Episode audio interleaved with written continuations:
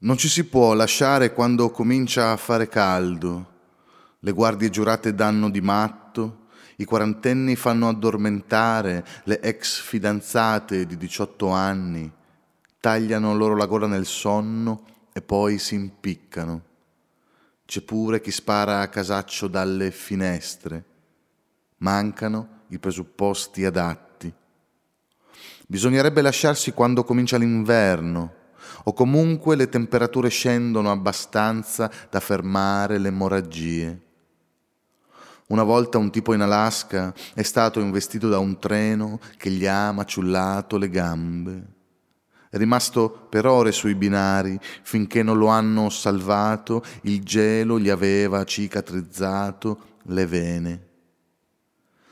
Alla nostra latitudine invece sangue dappertutto. Non sopravvive mai nessuno.